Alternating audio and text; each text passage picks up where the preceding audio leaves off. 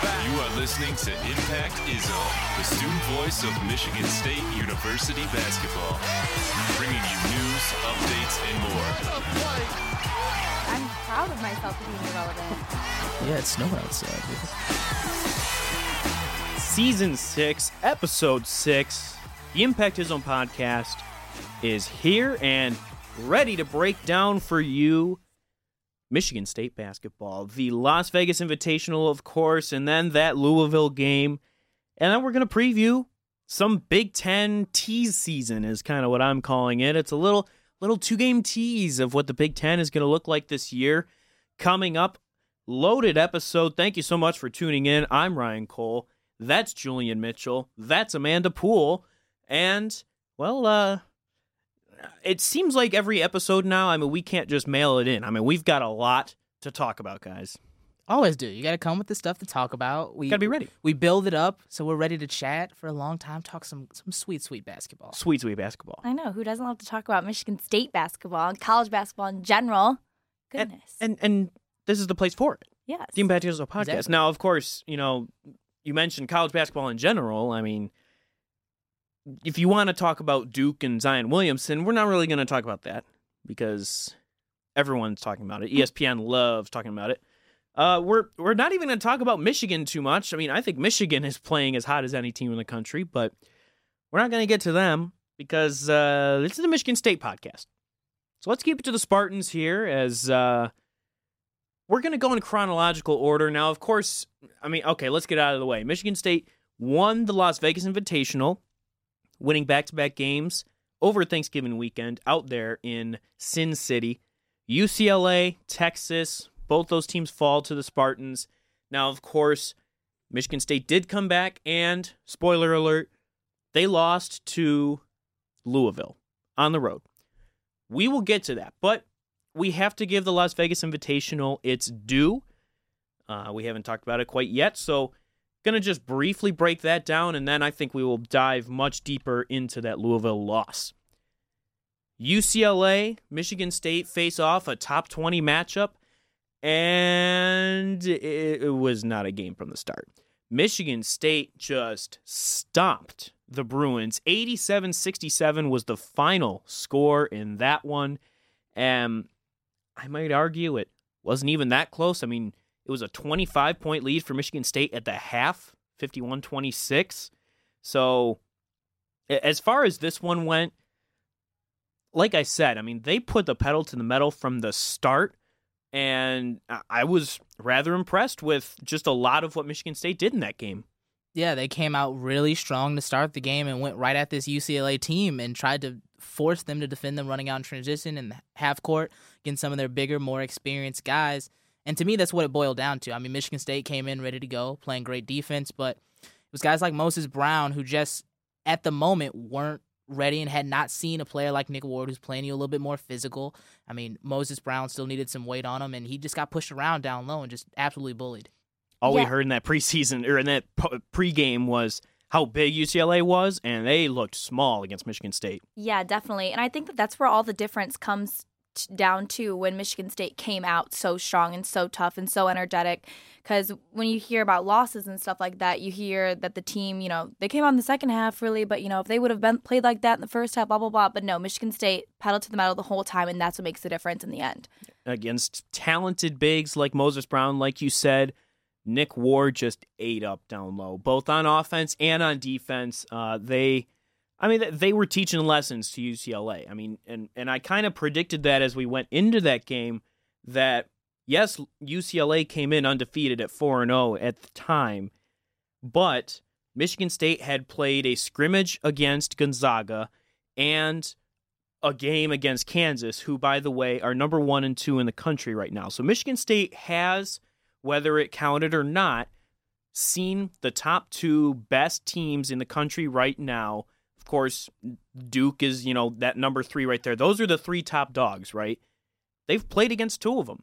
And UCLA was beating up on Presbyterian and St. Francis. And I think that showed because once they played against athletes of, you know, that four star, five star kind of mentality, guys that have shots at the NBA that Michigan State has, I mean, it was no contest. It wasn't. It's also one thing to say. I think definitely UCLA had had some of that looking at the teams that they beat up on coming into this game, not necessarily the same experience. But I just don't know where this UCLA team is at. Like I did think this was going to be a win for Michigan State going in, mm-hmm. but I didn't expect the performance out of the Bruins that we saw, and you know that's going to be a question going forward with their program. Don't know if Steve Alford's the guy necessarily anymore. I mean, he has Ooh. talent in, in Jaylen Hands. We're calling out Shots coaches already. Well, don't don't want to you know specifically, but you look at that game and he's got guys like a Jaylen Hands, a Kris Wilkes, uh, Moses Brown down low, and yes, they they still need time to grow and get ready, but there are parts in that game where they just they sh- didn't show an improvement coming out of half to me at least, and I felt like it was a lot on them. Mm-hmm. Yeah, and I think you got to credit the Spartan defense though. Mm-hmm. I mean, the first half there, like I said, it was 51-26 to half. UCLA, 8 of 33, that's 24% from the field, 1 of 11 from 3. Moses Brown was 0 for 2. Uh, Jaylen Hands went 0 for 6 in that half, and Kris Wilkes 1 for 6 in the half. So I think you got to credit the way the Michigan State just locked down. They weren't necessarily turning them over that much, but they were contesting every shot, and you could kind of tell that that just bothered UCLA from the start. And and as we're going to get into, that's something Michigan State has struggled with the last two games, kind of getting on them right at the start. But I, I, at least we've seen that they can do that in that UCLA game. Oh, I definitely think that the defense is something to point out and kind of it foreshadows how this team, Michigan State, is going to play tournament wise and more conference games coming up. Defense is going to take them to that next level. And we saw a really, really mm-hmm. good um, kind of like what they're capable of defensively. And, and the other thing was, as far as I mean, we talked about Michigan State's defense, of course. You know that that to me was the leader of that UCLA game, but we also saw UCLA as as they got in trouble early, they switched to a zone defense. And Michigan State did exactly what you have to do against a zone defense, hit threes. Matt McQuaid hit him, Cassius Winston hit him, Josh Langford hit him, and I mean that was that was a sign. And I tweeted out, you know, oh, I think Michigan State's been working on their zone offense ever since a certain game in March. uh, I wonder which one that might be referring to. I feel like it was Bucknell. Uh, yeah, definitely the Bucknell game. definitely, yeah. yeah. Mm, I'm feeling a different orange team that they played in the NCAA tournament. Uh, but Oregon State. Oregon State for there sure, hundred percent. But yes, they definitely uh, hit some threes over that defense, and I mean that that certainly had to be discouraging for UCLA, but that has to be encouraging for Michigan State. Now, of course, I mean say what you will about that Syracuse game. Yeah, I know they they missed a lot of open threes. They got those shots, but but it seemed to me like they were not phased at all by the fact that UCLA tried to throw them off with a zone defense. Yeah, definitely. And I just remember after the first couple of cupcake games, Izzo saying, you know, I'm not worried about offense. I'm not worried about offense. We mm-hmm. can shoot. We can shoot. And now that the offense is doing like well as he predicted and as he you know, new and defense is doing well, I mean, that's that's a well-rounded team. That's a team that's going to go far. Yeah, exactly. And they're, they're shooting now, and a part of that, what looked really good to me, and it goes not just into the the, the zone offense, but their all around offense, is the ball movement. Mm-hmm. And that's what really got that zone off guard, is moving the ball around the horn, finding the open shooter. You look at 20 assists on 32 made baskets in that game. Those are the type of plays, type of things you want to see on offense for this Spartan team to continue to be great on that end of the basketball, on the end of the floor. Now, UCLA game ends uh, late at night. By the way, I mean close close at midnight, and Ooh. and all of a sudden Michigan State has to get ready for the team we all expected them to play in that second game, Texas. Mm. I mean. I'll take the blame as the host yeah. of the podcast here because I was focusing all on North Carolina for that yeah. second game. Wow. Um, Texas upsets UNC, but was it really an upset? That's the thing. North Carolina has already lost two games now after getting blown out by Michigan in the second half. Texas looked pretty darn good to start out against Michigan State. Maybe Texas was the team we should have been looking for in that second game, but Michigan State has to play Texas just mere 16, 18 hours after finishing up that UCLA game. I mean, talk about a quick turnaround, but Michigan State started out flat, you know, get down by double digits in the first half, but here they come back to finish out the first half and especially in that second half to come back and Michigan State wins 78-68 Spartans winning the Las Vegas Invitational thanks to that win over the Longhorns and I mean, Cassius Winston won tournament MVP honors, right? As far as a four-team tournament goes. I mean, I, I don't know if, and then Nick Ward got on the all tournament first team as well. But to me, this one was about Josh Langford. without a doubt, and he was he was fantastic. I mean, they came out flat in the first half, but that second half he really turned it on. He looked at 22 points, 7, 11, 7 of 11 from the field, 4 of 5 from 3.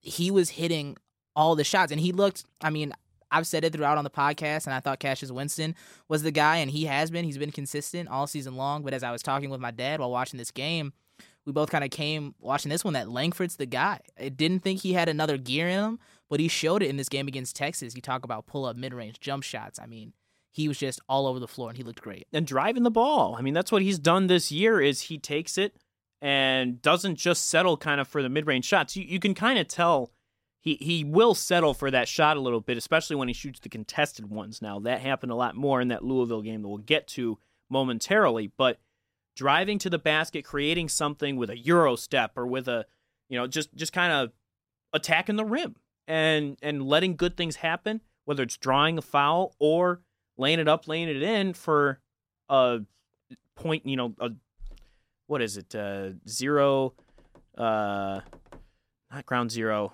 I'm totally blanking on English right now.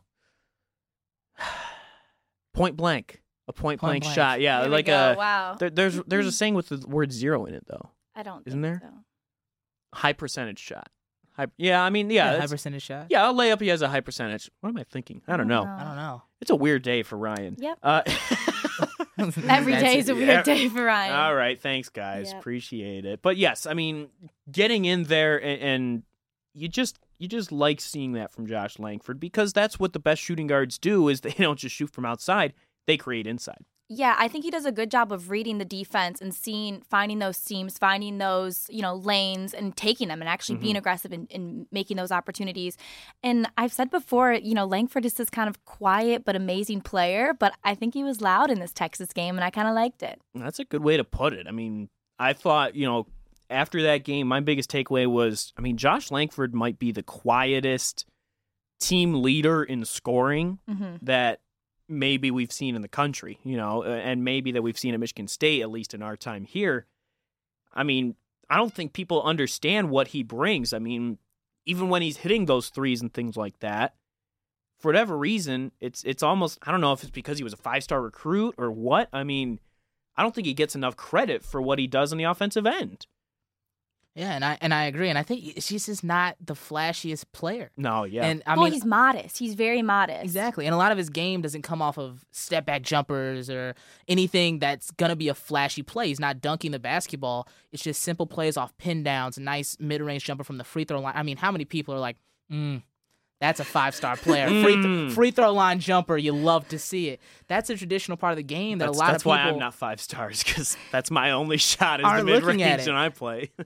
And so he, he he does it off just easy plays like that, and then in transition he's wide open for a three.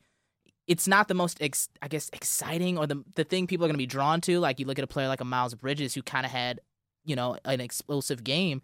It's not that, but he still gets it for you in numbers and bunches. Josh Langford, 29 points, the career high against Texas to win the Las Vegas Invitational. And after that, I mean, as as Michigan State outscores Texas 42 to 24 in the second half, off off of that, I mean, I'm I'm trying to look at the uh, uh, what their biggest deficit was. I believe it was 19 in that game, if I'm not mistaken. My internet is uh, failing me right now, but but it was it was just a stomping from the start. It was 19. In ni- 19 biggest deficit. 19. And how lead.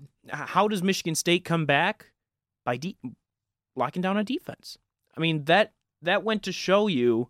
I mean that was my biggest takeaway from that weekend, and and after you know the Tennessee Tech and things like that is Michigan State is only going as far as its defense will take it. Now we've okay, I think we've used that statement right with the players That's and everything. Like the motto. Yeah, it's Impact Izzo. Will only go How as far far? as blank takes us, right? So we say that with Cassius Winston, we say that with Nick Ward, maybe even you could say with Josh Langford. I think I will rescind all of that and I will say Michigan State will only go as far as its defense takes it I think that's the most solid it is. I mean, it's it's it's after statement. after everything we've seen. Yeah. That's just the truth of the matter. Is when they actually care about defense, they can beat anybody in the country or at least hang with them. I agree, but I th- I think it, it's it's something that extends to both sides of the ball. I think their effort is gonna it's gonna what make or break this team, and whether they come out ready to play. I mean, you look at this Texas game, come out slow in the first half on both ends of the floor. That can't happen, and then we're gonna talk about Louisville, of course, where the same thing happened again. If they come out with an effort to play hard on offense and defense, this can be a tough team. This defense can be great. They have the players to do it. This offense can be solid. They have the players to do it but they have to come out ready to go. Langford can't come out slow. Nick Ward can't come out slow on either end of the floor. I think with this team especially and talking about defense, you have you have three big juniors here that have played Michigan State defense for 3 years now. They know how Izzo likes it. They know how to lock down. I think with the saying is they only go as far as defense. They only go as far as these three juniors too. And I've said that before when we were making predictions. Mm-hmm. And I mean, I, I read something earlier. It was this Michigan State was the only team that started with all upperclassmen in the Las Vegas Invitational, and that just kind of you know and took advantage of it and took advantage of their experience, and that that says a lot for that team and that they're you know confident in their older guys to you know pick up the pace and really lock down on offense and defense. and that really shows in a tournament setting. You know, as far as the quick turnaround, like we mentioned, you know, that's Tom Izzo does this kind of thing every every Thanksgiving because he wants to give them that. Hey, this is exactly how it's going to be like in March. You know, when when you win a first round game, you're playing 36 to 48 hours later. Uh, against against a team that is usually higher rated than the team you played before. So you have to prepare for a better team than you had a week to prepare for in in a day's time. So as far as the Texas game goes, I mean, I think there were a lot of lessons to take out of that.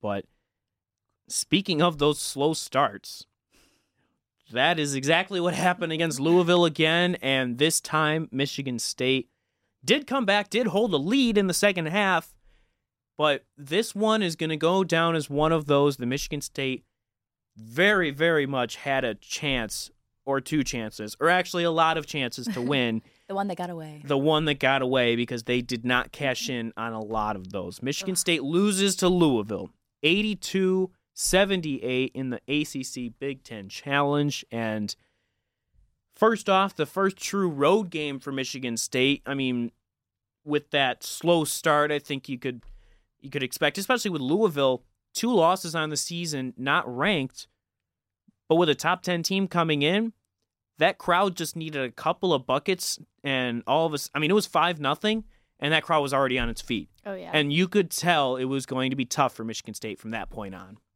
Yeah, that that environment is a tough one. I mean, you sit there and listening to Dan Dakich and everyone talk while they're in the station and hearing what Joey Ellis had to say, who was there uh, Uh, where, writing. where was he? he was there in Louisville. in At, Ken- at in what, what's the name of it? Kentucky, the KFC Yum Center. Oh my gosh. There we go.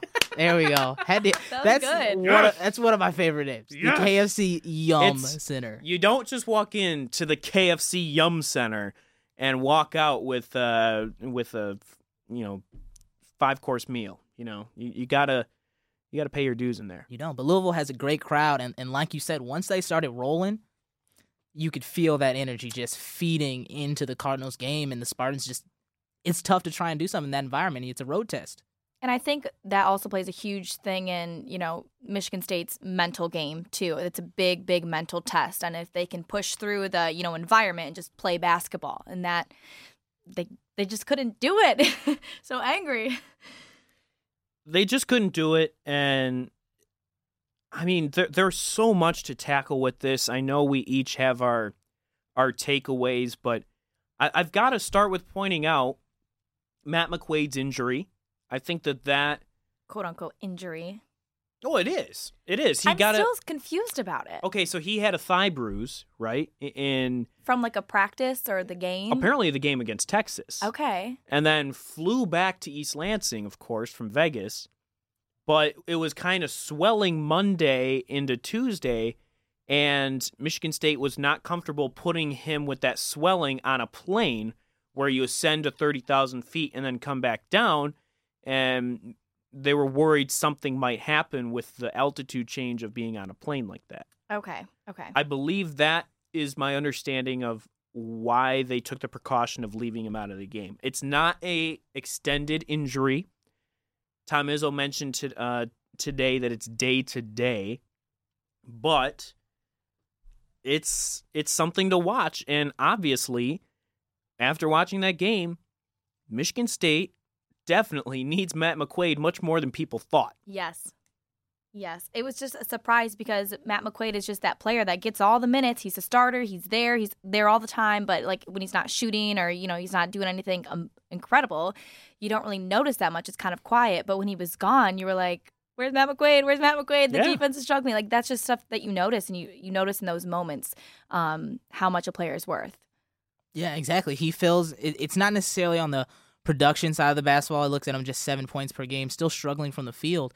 But what he provides on the defensive end and as a senior captain and as a secondary ball handler, those are roles that this team needs. Because, I mean, everyone looks at a Foster Loyer as the guy to step up, and he struggled in this one. He had some moments, but a lot of it he struggled in this game. And Josh Langford as well had moments where he struggled with turnovers. And Matt McQuaid is just, at least in the games he's been seen in, has been a steady secondary ball handler. Now Tom Izzo and, has raved and, and I I think fans don't realize it because they expect Matt McQuaid to be the knockdown shooter, the the five you know superstar from outside. He is the best defender on this Michigan State team, especially on the perimeter. He just is. People don't realize that because they expect him to produce on the offensive end. But I think they missed that. And Louisville, I think, benefited from that because Louisville went out there and and shot decently well, 21 of 53 on the day, so about 40%.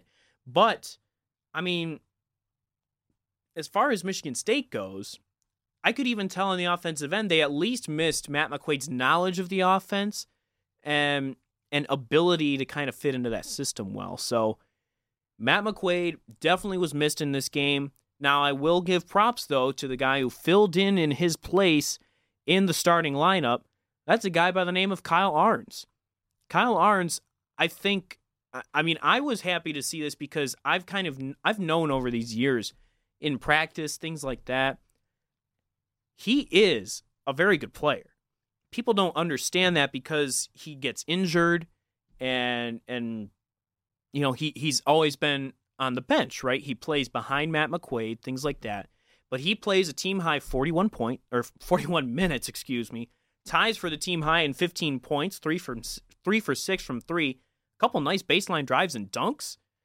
Amanda, I think that's what Tom Izzo was saying with the highest vertical on the team. yes, I mean uh, we, we weren't unexpected, but definitely proved himself on the court, and hopefully. I mean, 15 points, 41 minutes. I mean, the next highest minutes was 30 minutes. He's Mhm. playing ton. And I mean, Tom Izzo likes him out there because he was doing great things.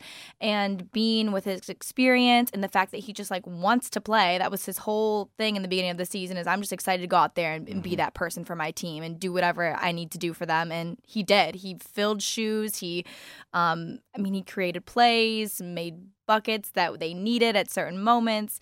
But um, I definitely think that from what we saw, he'll probably get more playing time, more minutes. and you guys talked to him at media day and and we played his quote here on the show Yeah. about how oh i'm just excited to get out there I was so hoping you were going to do the accent. I was not expecting that when I talked to you. I'm just really excited to play basketball. I'm he's from ohio just Oh like my- you oh i mean he- I wasn't ready for that. It was like a twang. And I was like, oh, hi. Like, I'm, what? I'm gonna tweet at him that you guys did an impression of him. no. i'm just excited to get out Oh there. my goodness. But but yeah, he was he was solid. I put in my notes. Shout out to Kyle Ahrens, oh, best Yeah. part of this game, Shout and out. he simply just played the right way. He did what he had to do. He's in there to shoot threes. He hit his threes, and he turned the ball over once in the 41 minutes. You talk about guys who struggle with turnovers. He turned it over once. Yeah.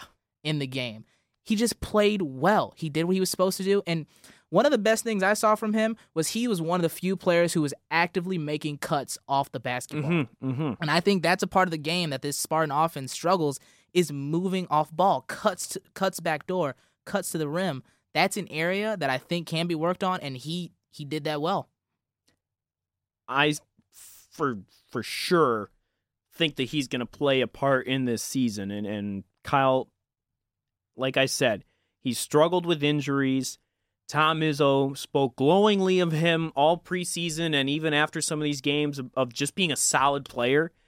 Uh, and he needed him to be more than solid, and I think he d- delivered in that aspect. But uh, Michigan State, I think, dug itself a pretty big hole from the start uh, because they didn't really come out with a tenacity like a Kyle Ahrens did. Um, early on, falling down, like I said, five nothing, and then later on in the half, I mean, the biggest lead for Louisville, as I'm scrolling through here, uh, they were leading by nine about halfway through the first half, and then Michigan State needed a run at the end of the half just to get back from the 12 point deficit that they had at one point. So, I mean, Michigan State can't afford to do that against everybody. We saw it against Texas. Yeah, great. 19 point comeback. That's sweet, right? And they win by 10. Great. But you can't you can't expect to do that. And that's just simple basketball. You got to come out and play a full 40 minutes.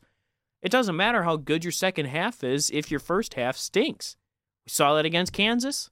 And I I mean I think what you can do is you can say, "Hey, let's take the four games so far that Michigan State has played against high major opponents. Kansas, UCLA, Texas, Louisville. Three of those four, they got down by double digits early in the first half. You can't do that, especially when you got the Big Ten season coming up where you play 20 Big Ten teams this year. Exactly. And it, to me, it, it comes down to mental errors. There were just too many unforced turnovers. You look at within the first couple of minutes, I think a couple, two of them at least were from bad passes by, uh, I think it was Langford and maybe Cassius. But they're all unforced mental mistakes. And you can't expect to have a second, you know, 20, uh, 20 minute second half where you just, you rip off and your offense is fantastic because that's not going to happen game to game. You have to come out and perform for the full 40 and these simple mistakes can't happen. You have to. Uh, Langford struggled. There were points in this game where they went on a run, but then they went back to making mental errors. Langford takes a bad shot, an easy turnover on the other end, and that just kept him out of this one. Langford took some weird shots in this one. I he he rebounded a bit in the second half, but I think he got a little cocky after seeing the 29 point outburst against Texas, his career high, and I think he just didn't play within himself. You know, and another guy who I didn't think played within himself, Nick Ward. Mm-hmm. And I and I don't know about if that's on Nick Ward or if it's on the team because I think the team should be seeking out Nick Ward down low in some of these situations too, especially against other bigs. Maybe if those other bigs are beating you up down low, go to them. And if the if the fouls are being called in such a ticky tacky weird way like it has in that that Louisville game was called very strangely on both ends. I, I thought the officiating we don't we don't get into officiating too much on the show here, but I thought the officiating was strange. Uh, again, on both ends. That's not me whining from one side. I just think they called some things on Michigan State that they didn't call on Louisville, and then vice versa. Same Yeah, thing the other I, way I completely agree, and I like that we don't get into officiating. I think that's one of the most Oh, biggest things I hate I'm people taking on that. And I never I gonna use it as an excuse. I Never. definitely think you know, and it goes for all of college basketball. It's the same thing that the refs aren't necessarily the greatest, but they did make it fair at least in the strange calls. It was fair on both sides. Michigan State. I mean, Nick Ward, five of eight from the field for 14 points in this one. I still think he's got to take more than eight shots, you know, and that's that's just strange, you know. And Yeah. then the rebounds for him, three rebounds for Nick Ward. I mean, Kenny Kenny was hogging the ball. okay, so bit. let's okay, so let's get into Kenny Goins here a little bit too, because that was there's a whole lot with Kenny oh, Goins Oh, to yeah. get into. First off, and I I tweeted this out again. ESPN put this on the bottom line as I'm I'm watching that Indiana Duke game after the Michigan State uh Michigan State Louisville game. Kenny Goins had 17 rebounds and didn't attempt a single field goal. He's the first player in the in Division 1 basketball or that that's the most rebounds by a player who didn't attempt a field goal in Division 1 in 20 years. That's Kenny Goins for you right there. That's Kenny Goins. So For all of you, when that is a trivia question on Jeopardy in like 2040, this player had 17 hmm. rebounds while not attempting a field goal against Louisville. There it is for you, Kenny Goins. The pride so of is that good or bad? What is our judgment on that? That is a great question because I think, okay, so I, I don't think you can say, oh, it's good that he didn't attempt any field goals, but I think it shows you Kenny Goins knows his role on this team Mhm. is to be a rebounder, right? And that's that's just what it is. I mean, he's never going to be a high flying offensive specimen like like we saw with the Miles Bridges or things like that. Or or yeah, right. I mean, we saw against Kansas, but that was his career game. Yeah. Now, I think his role is to rebound the ball. He's got a longer wingspan for a guy that's six seven. He's tough. I mean, we've seen him get banged up and bruised, and I'm about to play a little audio about his little eye, uh, his eye injury there with that late free throw attempt. I do think that that's his role, and if he scores, hey, great. If he has open shots, but he didn't have open shots in this game, so he didn't have to take them. But what he did, he sorted in for rebounds. Exactly. I completely agree. That's the thing. I mean, where are you really trying to have Kenny go and score unless it's Right. an open shot? Um you're not feeding him in the post. Uh, Izzo's offense isn't run to where you're taking a power forward you're like not- him and doing a pick and pop for a three pointer. He's not, happening. he's not running a late game situation through Kenny Goins. Let's and, just say that. and so all he has to do is take the open shots, and like you said, there were none. I mean, there was one at one point with a Foster Loyer turnover that he was Mhm. open. hmm Don't know if he was going to make that, but that would have been a field goal attempt. hmm But there weren't many times in this game. I think he, he, knew about that stat. He, he was ready for it. He knew. He's like, Yes, I he's have like, to get to I need, 17. I got to get to 17 Can't and shoot. don't, can't shoot, can't shoot. Don't pass me the ball. Yeah, But he, he- fills that role. I and think he, I that's think what he has. fed ESPN that that yes. stat. By the way, did you guys know that I'm the only? because it was like it was like right after the game they had that. I'm like, who What? who was keeping that? Really? Who keeps track of that? Because I was not in the media guide. I guarantee you oh, that Oh, was no. not in the media guide. Like, and none of the MSU writers or anything said that. So it's Right. not. I don't think the MSU put that in like the game notes or anything like that. Like, that's so funny. He's brought it up. he, Def- it was definitely de- it's like a post game. He's like, Right. so um, Maybe 17 maybe he's got like rebounds. he's got a buddy who runs the graphics at ESPN, and he's hey, by the way, I've been I've been meaning to get on the bottom line there on ESPN as the team leader. I didn't score a single point, but can we put this in there? like Literally. 17 boards. I got 17 boards. Is that good enough? no field goals. Like weird flex, but okay. Yes, exactly. So on Kenny Goins' injury, what a strange sequence of events. And as as we got to talk to the team and Tom Izzo after practice on Wednesday this week, we got to hear a little bit of their side of what went into that. And I just think it was really strange. And Tom Izzo, in fact, didn't really even want to talk on the record about it he kind of said, "All right, guys, you know we can talk about that, but after the recorders are off." And when Tom Izzo says that, that means he's got some choice words about the situation. so we don't have anything from Tom Izzo, but how about the man himself, Kenny Goins, uh, speaking with the media through a bloody eye, uh, and uh, just kind of here. Here's a little bit of our discussion with him and a couple of questions about the way that that whole situation was handled late in the game. It looks pretty bad, but I feel all right. Did it have an impact on your on the free throw? Do you think? Yeah, I mean, I couldn't really see stepping up to the line, so What were the refs saying to you? Could you have said, "Hey, I can't do it," or I mean, I told them I'm. I, I don't want to sound like a, I was trying to get out of it, but I knew that I couldn't see to shoot it, and I told them I was telling them I'm bleeding, like I still can't see, um, and they came up to me and said I had to shoot. So, yeah, so I mean, I went up to the line and tried to keep it straight. What's the refs Tried my best. What do the refs tell you in that situation? Did you say Uh, they, I, yeah, I don't know. I talked to Teddy Valentine for a little bit at the free throw line, and then he went over and talked to the other ref. I don't know what was said, but uh, right before that, they came over, told me I had to shoot, and right after they said, "All right, step up to the line." And I was like, "All right, you know, there's nothing you can really say at that point." So Kenny Goins gets fouled, poked in the eye, and they tell him, You've got to shoot the free throws. The referees tell him that. I mean, that's a strange situation. And I feel like, and I've watched basketball for a lot of years. I've seen situations that are at least similar to that where they can get someone else to shoot the free throws, right? I mean, if they because because at that point, I believe they were able to substitute. I mean, it was it was the hot topic at practice. I feel like his It eye was- didn't look that bad in didn't. the beginning, and maybe that's what the refs saw. They were like, "No, it doesn't look that bad. Like you're Right. fine." But Kenny, okay, but how is how is the referee supposed to tell Kenny Goins, "Oh no, it looks like you can shoot"? Kenny Goins is telling him, "Dude, I can't see There's out of blood that in eye." my eye. He literally, you just heard him say, "I was just trying to keep it straight." Hello, I mean that was just a wild situation. Kenny Goins takes that free throw and misses it, the front end of a one and one, which was a problem for Michigan State late in that game Yeah. those free throws. They left some free throws, especially the front end of a one on one.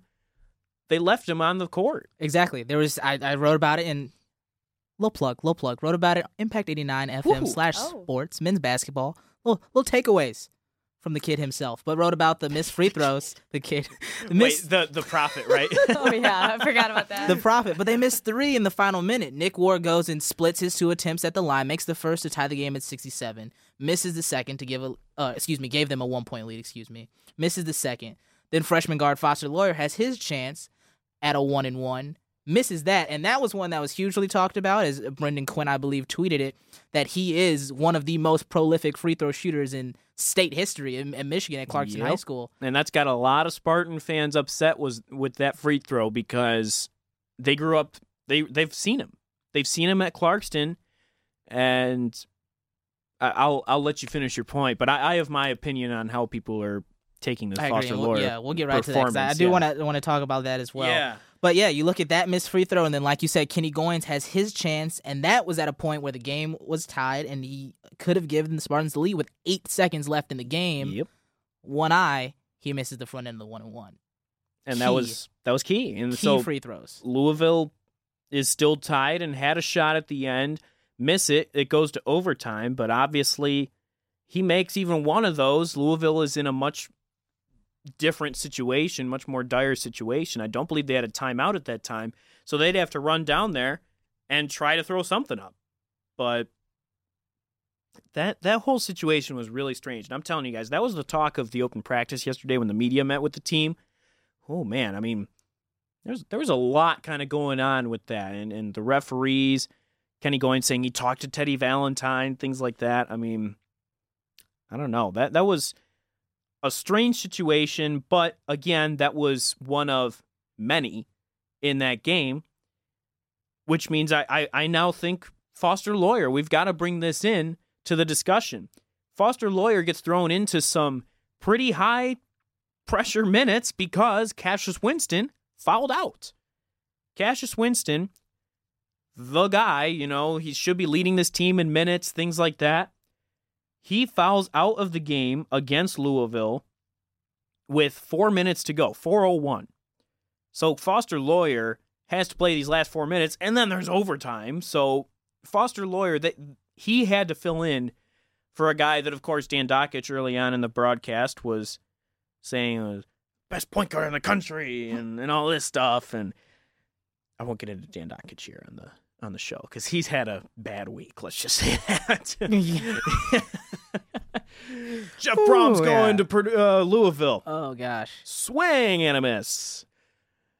Uh, I just I just got a little glory in uh, seeing that. I will say it was a Falter. f- f- for Dan Dakich. It was it was a solid game called again at Louisville. I, I will give him that. I won't won't hop on the Uh, hate train of that game. I I, think in terms of where people hate him, I don't think that was a I don't terrible think game. I don't think I'm gonna join you on that train because Zach Swysicki and I were just texting back and forth like, what is this guy doing? Anyways, we, we'll we'll have a different show about the Dan Dakich uh, dilemma. Um, the only time that we've ever like called him out on the show was back when he called out Michigan State students a couple of years ago, and the Izzone got after him. Remember that? That was, uh, yeah, and that that was deservedly so. That Oh, was, yeah. that was that was a nice little nice nice little shots shots taken. Shots. So, Dan Dakich aside, Foster Loyer in this game has to play those tense moments. And, and before I get into that, I think Cassius Winston getting those five fouls, and, and Tom Izzo mentioned this too. he's smarter than that. He can't get those three, especially three reach in fouls. I mean, that's Cassius Winston's been here for over two seasons now. You may hate that call, but if you know it's going to be called, you can't defend like that. And he's got to know the situation of A, the guy that has been playing backup point guard, Matt McQuaid, Is not there. isn't th- he's gone. You you gotta b- play smarter than that in that situation. And Cassius Winston, I think, dropped the ball in that, A hundred percent, hundred percent. hundred percent. And and as great as he is, you know, to whom much is given, much is expected. And Cassius Winston is expected to be on the court and be your floor general for forty minutes. And you don't leave a high pressure situation like this in the hands of Foster Loyer. Exactly, and you just it's just it's not even just because it's Cassius Winston. These are just fouls. They were they were mental errors. You can't do that. I think one one of them was off a rebound. I think Nick Ward was fighting for it uh, with Kenny Goins, but Winston runs over to try and steal it away. And I get it. You're trying to make a hustle play, trying to get that for the team, but you're working with four uh, four or three fouls at that point. You can't pick up a silly foul like Yep. that on a reach. And I think maybe correct me if I'm wrong because it may have been Foster Loyer, but I believe the one that called him out was on a three point attempt or a shot by McMahon. I Am I don't know of if- another foul. That may have been. I don't on know if that was the one, but I remember Cassius. I, I think I think the one that you were mentioning where he kind of like reaches in just a little bit as there's like a scrum. I think that was his last one because remember he yeah. kind of he kind of hit the deck Yep. and he just kind of laid his head on his Yeah. hands and Yeah. like Well, and that's what he was saying before. He's like, I just wasn't thinking. I was just playing basketball. I was, you know, Yeah. reaching in to grab the ball, blah blah blah. And I'm like, yeah, but you have to think. This is your position, and it like is. you have to know the game. Like we said, Matt McQuaid's gone. Like you have to know your role, and that that cannot happen. And if you think we're being too tough on him, I'm, I'm sorry, but I just think this is this is what's expected of Cassius Winston. Uh, again, you got to know McQuaid's out. You got to know Foster Loyer. I mean, all right, enough of that. Foster Loyer comes in. Loyer, freshman out of Clarkston. Everybody l- wants to love this guy, right? For being an offensive guru, one of the best scorers the state of Michigan has ever seen in high school basketball history.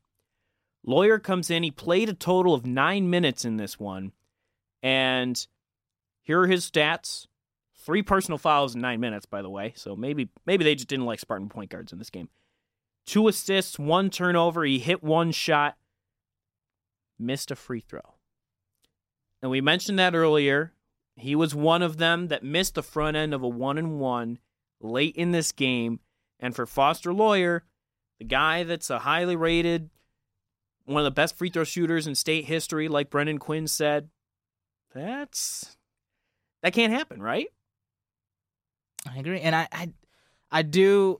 There are people going to go, on. well, that was prep basketball, and I do. I see that point, but this is a kid. You you can't hit free throws. You've proven to hit it ninety percent. I get it was a big moment. You got to hit the free throw. You have to. You have to. I maybe a small bit of leeway, but you got to be ready to step up in the moment. I kind of give him. I will say I give him a little more leeway than I think a lot of Spartan fans are, because, I mean, he didn't know he's going to be in this situation. But you got to be ready. you, you got to be ready, yes, but on the road, ACC Big Ten Challenge, has he ever had 20,000 people screaming against him? Ever? I don't think so. You know, playing in that high school circuit and everything, like, I get, I get that, you know? And I, I understand the, well, you know, the basket's just as far away as it always is when you're shooting free throws. It's the same in every gym.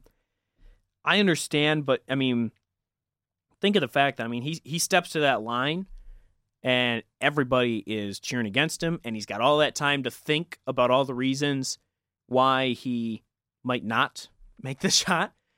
He has to think about the fact that he's going to go back to a head coach that's going to scream so hard he almost bites his neck. That was such a weird image, by the way. That was strange to see. I was I was so confused. So confused.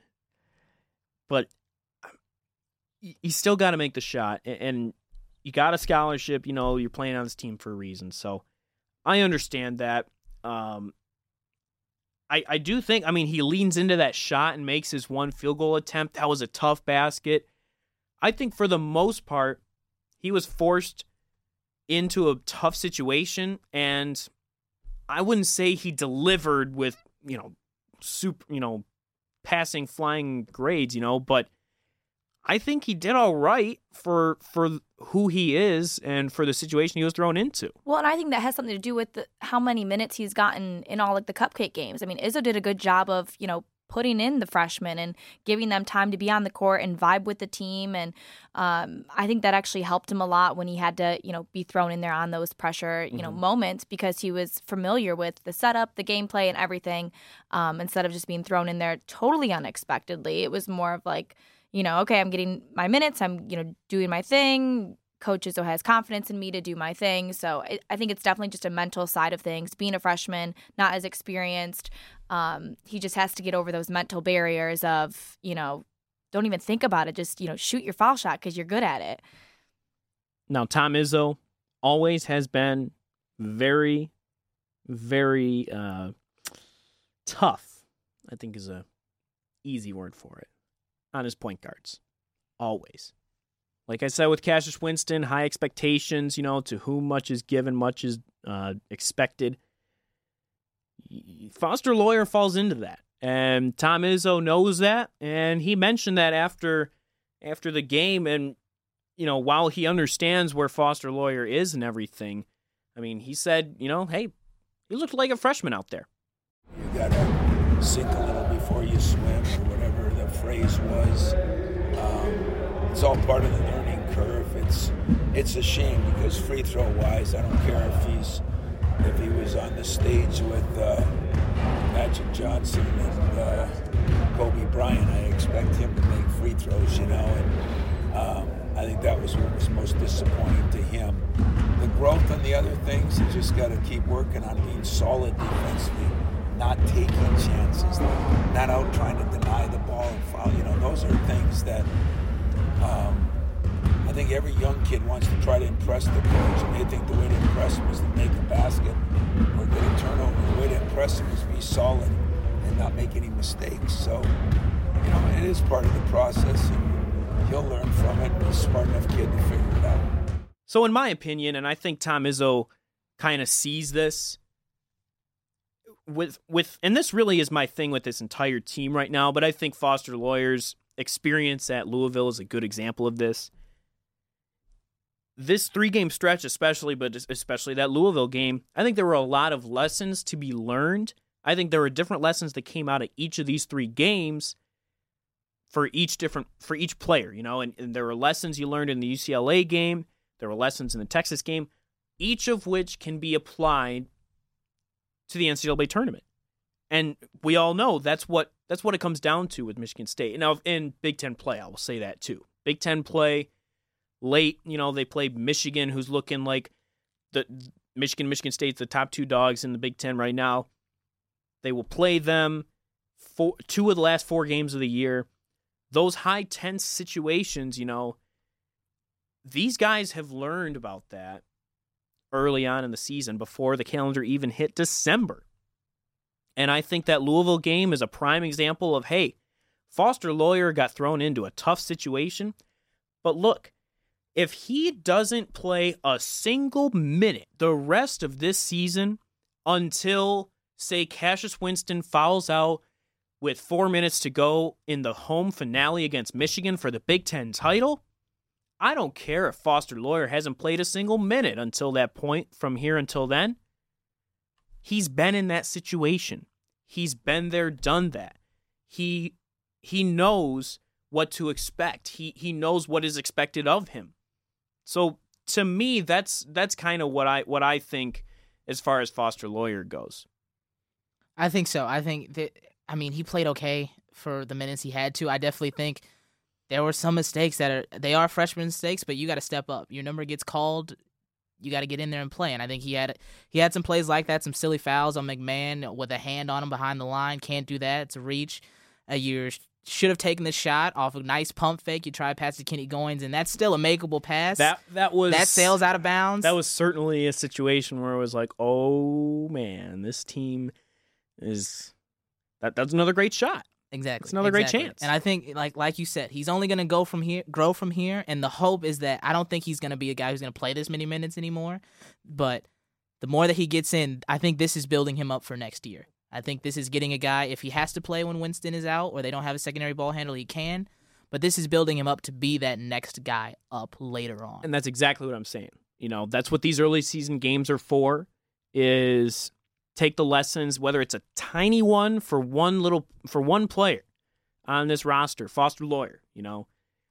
That's something that is going to benefit come March. I just I just firmly believe that. I think with this loss, like you said, everybody's learning something, and it's true. Foster Loyer, Kyle Ahrens, you know, you're learning that Matt McQuaid plays a huge role that she didn't even realize Langford maybe doesn't get cocky anymore after he scores 29 points in a previous game. You know, you're learning all these different things. Yes, it's it sucks that it had to be because of a loss, but Mm-hmm. learning it and moving on is going to be their next steps and how they can do that mentally. And yes, this team's going to fall in the rankings. Yes, it, it may come to haunt them in March. Say Louisville goes 500 the rest of the way this season and ends up as a, a bad loss, you know, in that maybe 100 to 150 RPI range. I, I personally think Louisville's better than people gave them credit for, by the way, but that's just me.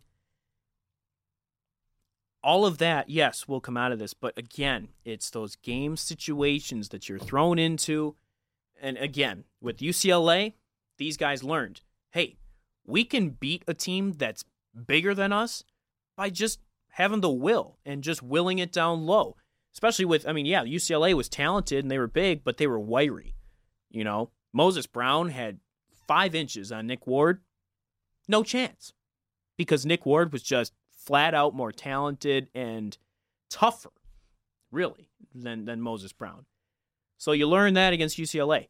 Against Texas, a different kind of team, much more athletic, much more, um, I, think, tougher to to defend, and they found that early on. But they made adjustments, and they found out, hey, we can still come back from a deficit if we just lock down on defense. And against Louisville, I think you saw the importance of Matt McQuaid. Right. I think you saw Kyle Ahrens can be a dependable guy. You saw Cassius Winston has to stay on the floor and not make those stupid fouls. You saw Foster Loyer. Hey, he's got to grow. He's got he's got he's got some improving to do. But you also saw, hey, this team needs, I think, an extra offensive weapon, and because you know they they didn't go to Ward enough, but also, I mean, something I didn't even mention in this game, Xavier Tillman. He was good. He had a double double. He still missed some bunnies He was good. he was good, but he still missed a couple that should have gone in. So, I mean, to me, my big thing with this Louisville game is look, everyone's all running around with their heads cut off right now. They lost to an unranked team. Oh my gosh. And this this is not just a fanboy thing. I mean, I just for whatever reason after this game, this was my immediate reaction. It took Matt McQuaid being hurt, Cassius Winston sitting out the last nine minutes, Nick Ward and Josh Langford both just not playing within themselves, not right.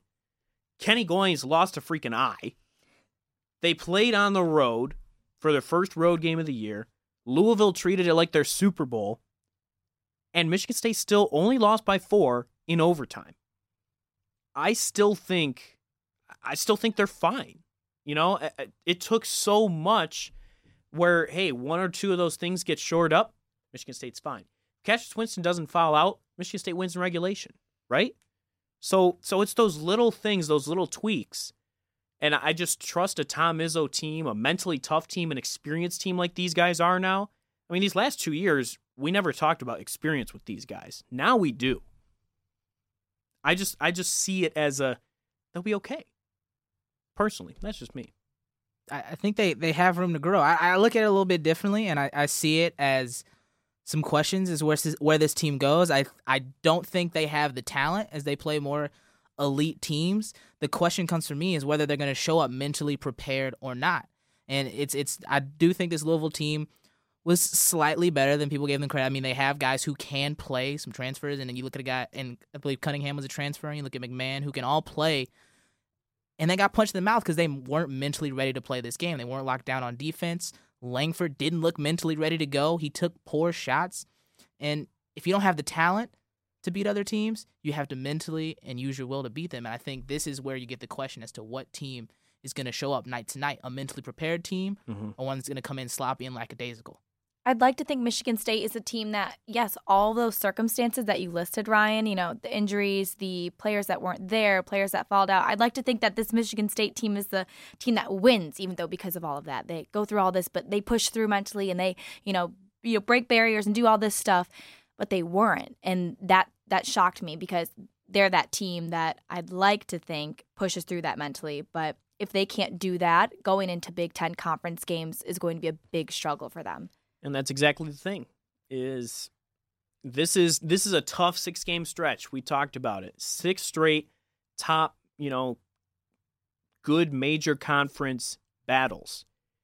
They went two and one in the first two, uh, three, and now they play two Big Ten games in Big Ten T season. Like I said, Rutgers on the road, come home against Iowa, and then you travel on the road to Florida.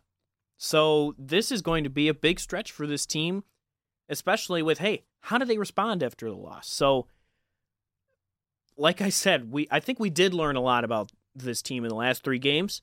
We're going to learn even more in the next 3. So strap in because Michigan State travels to Rutgers Friday. 6 p.m. is the tip off. That's on Big Ten Network.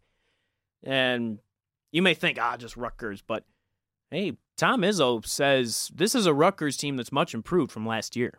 Size again, you know, it's seven foot, six ten, six eight, six four, and five guards. So for some reason, we've hit this stretch of uh, a lot of teams that are very, very big. Louisville wasn't, but as we know, Texas was, and Kansas was, um, UCLA was the biggest. So. Um, you know, they bring that. I think they're very well coached. I think Steve's a great coach. Very defensive. Reminds me of my teams in my early days here. Very tough, physical, defensive team that is getting better offensively. And uh, they've got a couple of very good players from last year. They've added a few new guys. Um, they're playing well how they play tonight against Miami. But uh, they're playing well. I think they're off to one of their better starts. So the first thing Tom Izzo mentions as far as what to watch for with Rutgers is size. And we saw Michigan State play against some size in UCLA and just wallop them. But those were kind of thin sized guys. I mean, they played against a guy who was tall and wide in Kansas and struggled a little bit. So again, this is a good situation, I think, for Michigan State to be in early on in the season to learn a little bit of, hey, how do they handle this kind of situation? I know watching Rutgers over the last couple of years, Michigan State's had some battles with them. Last year, they win 64 to 54 on the road in Piscataway. That was also one of these early early season one of those weird like hey we're going to play two big ten games right after thanksgiving but then you're going to go back and play uh, green bay and those teams michigan state won that game but by 10 I don't, know if you, I don't know if you guys remember, but that was the one where Nick Ward only played 11 minutes, and that was the big thing with Nick, Nick Ward and Tom Izzo, if you will. Um, but then Michigan State comes back and in January plays against Rutgers that was that week that they lost to Ohio State and Michigan, and in sandwiched in between was an overtime win over Rutgers at home. So Michigan State had two absolute dogfight battles against Rutgers last year, and I think they very well might be in for another one this season. I think this is this is an interesting Rutgers team. I don't know if they have the scoring to keep up, but that length and athleticism is, is going to be key. You see, look at the struggle against Texas. I mean, not the same team, but this is something that Michigan State's going to have to work past. Especially this to me is going to be a game for Nick Ward. He was he in that last game against Louisville. Look at the stat line, and it looks okay, but he was MIA for portions of that game. Mm-hmm. There are points where you're like, "Where's Nick Ward?" He can't, wasn't getting positioned down low, and this is going to be a game where he's going to have to show that he can he can fight down low and get his shot off. And I like the way that Rutgers. I mean, Geo Baker is a guy that last year as a freshman really impressed me. Uh, another guy Eugene Omoruyi. That's how it's spelled. Sorry. Um, I think you were, you were like Omori? good, and then you really stretched out Omori? the E, E? and, and just kind of went away from Just it. got to act like you're confident in it, and then it'll be fine. Eugene. Yep. that we're just gonna call him Eugene. Fifteen points a game for him. Eight almost nine rebounds a game. Uh, and then Baker shooting 47% from three. This team actually shoots the three pretty well. So, talk about size, talk about three pointers. I think Michigan State's in for a tough one. This Rutgers team, again, this is not just normal old Rutgers. I think Steve Pikiell, even though, I mean, it's tough to win in the Big Ten, Steve Pikiell is a good coach. And Tom Izzo mentioned that there in that clip. They were under 500 last year, only three Big Ten wins, but they're going to be tougher this year, and they're five and one. They just beat Miami in the Big Ten ACC Challenge. I law, I, I think Michigan State wins, but 67 to 59. Another one of those low scoring games. It's on the road. I don't know if Matt McQuaid will travel again. So that's where I think it'll be a little tighter than Michigan State would be comfortable with, but eight point win for the Spartans. Amanda, what say you? I think the Spartans come out with some fire and some flair, considering, you know, not that they're going to play with a chip on their shoulder, but they are going to play with some energy and, and, you know, just kind of like, hey, you know, that happened, but we're moving on and we're gonna we're gonna play our game again. Find themselves a little bit, and you're gonna have Matt McQuaid, um, hopefully, and Winston on the floor the whole time. So I'm gonna go 75-65. MSU takes the win. I'm going to go with Michigan State with the win in this one. I think they take it 78 62. Ooh. Uh, I feel like Big Michigan margin. State's going to come out and they're going to get the offense flowing in this one. I Mhm. think this is a game that you have to correct some of the issues you had.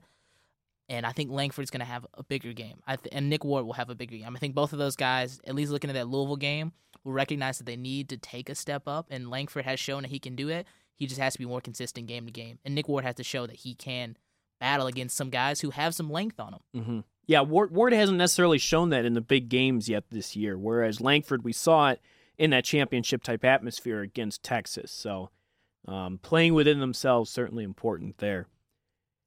Then Michigan State comes back, gets to play at home, and most importantly, gets to be broadcast on the wonderful airwaves of Impact 89 FM. How about that? Michigan. State and Iowa will have a showdown Monday. That is December 3rd, of course. Merry Christmas. Oh, man. Now we can actually talk about Christmas, though, literally. I will allow it. because it's time. December. I will allow it. Also, shameless plug. You want to learn my top Christmas songs? Tune in to the Green and White Report Sunday. oh, Oh, that's right. That is a. a bunch of shout outs today, that- Julian. that is a, uh, a a big moment, I think, for It- you. it is. I think everyone needs to check in. It's a lot of shout outs today. I'm multifaceted. we're we're just shouting everybody out. Um, shout out to all our listeners, by the way. Thank you for listening. Uh, but yes, Iowa comes into the Breslin Center. Tip off is at 6:30 p.m. You don't want to watch it on Fox Sports One. You want to listen to 88.9 FM in the Lansing area as Ryan Cole and Julian Mitchell, the dulcet tones of Julian Mitchell, might I add, will call that game from the Breslin Center. I, I I'm so excited to get to call it live. Um, your first live play-by-play action on the Impact Airwaves, by the way. My second, but um, wow, it's, it's gonna you be fun. man. this is. I'm excited. I'm a little, little nervous. We're gonna we're gonna try out my little phrases, see if people like them. Mm, feedback always appreciated. Always appreciated. Always appreciated. We're gonna we're gonna have to put a lot of prep. Feedback via Twitter, and then we can Oh, yeah. rate. We can rate your guys's. I'll rate your guys's broadcast next week. Uh, my Twitter is at Amanda underscore eighteen fifteen. Send all negative tweets there, but send your positive ones to at Ryan underscore Cole nine, and uh, and young Julian Mitchell over there Yes. Did, wow, you had Amanda's, but don't have mine. at Okay. J underscore Mitchell twenty five. Ooh, there we go. Let's wow. go. Took a, took a little bit of thought, but Oh, you got let's it. go. Wow, You we're got it. close. Let's go. Hey, we're all fans of the underscore. I like it. Michigan State, Iowa. Iowa comes in undefeated. One of the surprise teams, I think, in the country. 6 and 0 so far, just won in the Big Ten AC Challenge against Pittsburgh, held on there in uh, Carver Hawkeye Arena. Last year, Michigan State took on Iowa, and if you had the under in this one, I am sorry. It was 96 to 93 Spartans on the road at Iowa City. And I have a feeling this is another high scoring one because Iowa's got some guys that can score, but defense it's it's better this season, but it's still something that this Hawkeye team can get better at. I agree. Yeah, they definitely they vastly improved on the defensive end, at least from last season. But it is a point that they they could slow down against Michigan State. They haven't. Nec- I mean, they've played teams like Michigan State, so we'll see how this goes on the defensive end. But they got players who can score. You look at a Ty- Tyler Cook down low, an explosive forward down low, and that's Mhm. going to be something to guard for Nick Ward, a guy who isn't you know, necessarily a post up guy, but a guy who is willing to jump out of the gym against you, and that's going to be a tough guy to guard. And then Luka Garza, Mm-hmm. I mean, he's shooting threes. Other guys who can shoot threes on this team. This is going to be this is a great offensive team, and I think team to me that has been a big surprise this season. Much improved for Fran McCaffery this year. Yeah, I just this team is I think it's a very athletic team and Michigan State's just going to have to step up, play their game, not have as many turnovers as they have been recently and especially Nick Ward is just going to have to step up in his game because we just haven't seen him do as well as, you know, everybody said he was going to do lately. To me, this is a little more of a track meet kind of game as opposed to that Rutgers game. Rutgers, I said, what, 67 59? I'm going way higher in this one 87 to 78. Michigan State wins on their home floor at the Breslin Center, of course. And yeah, I just, I see it as another one of those high scoring games. Maybe not into the 90s like last year, but 87 78 Michigan State wins it, but this is an Iowa team. I mean, that's going to be a that's going to be a good showdown for sure. I think it'll be a really energetic game on MSU's end just because they'll be back home after a lot of road games.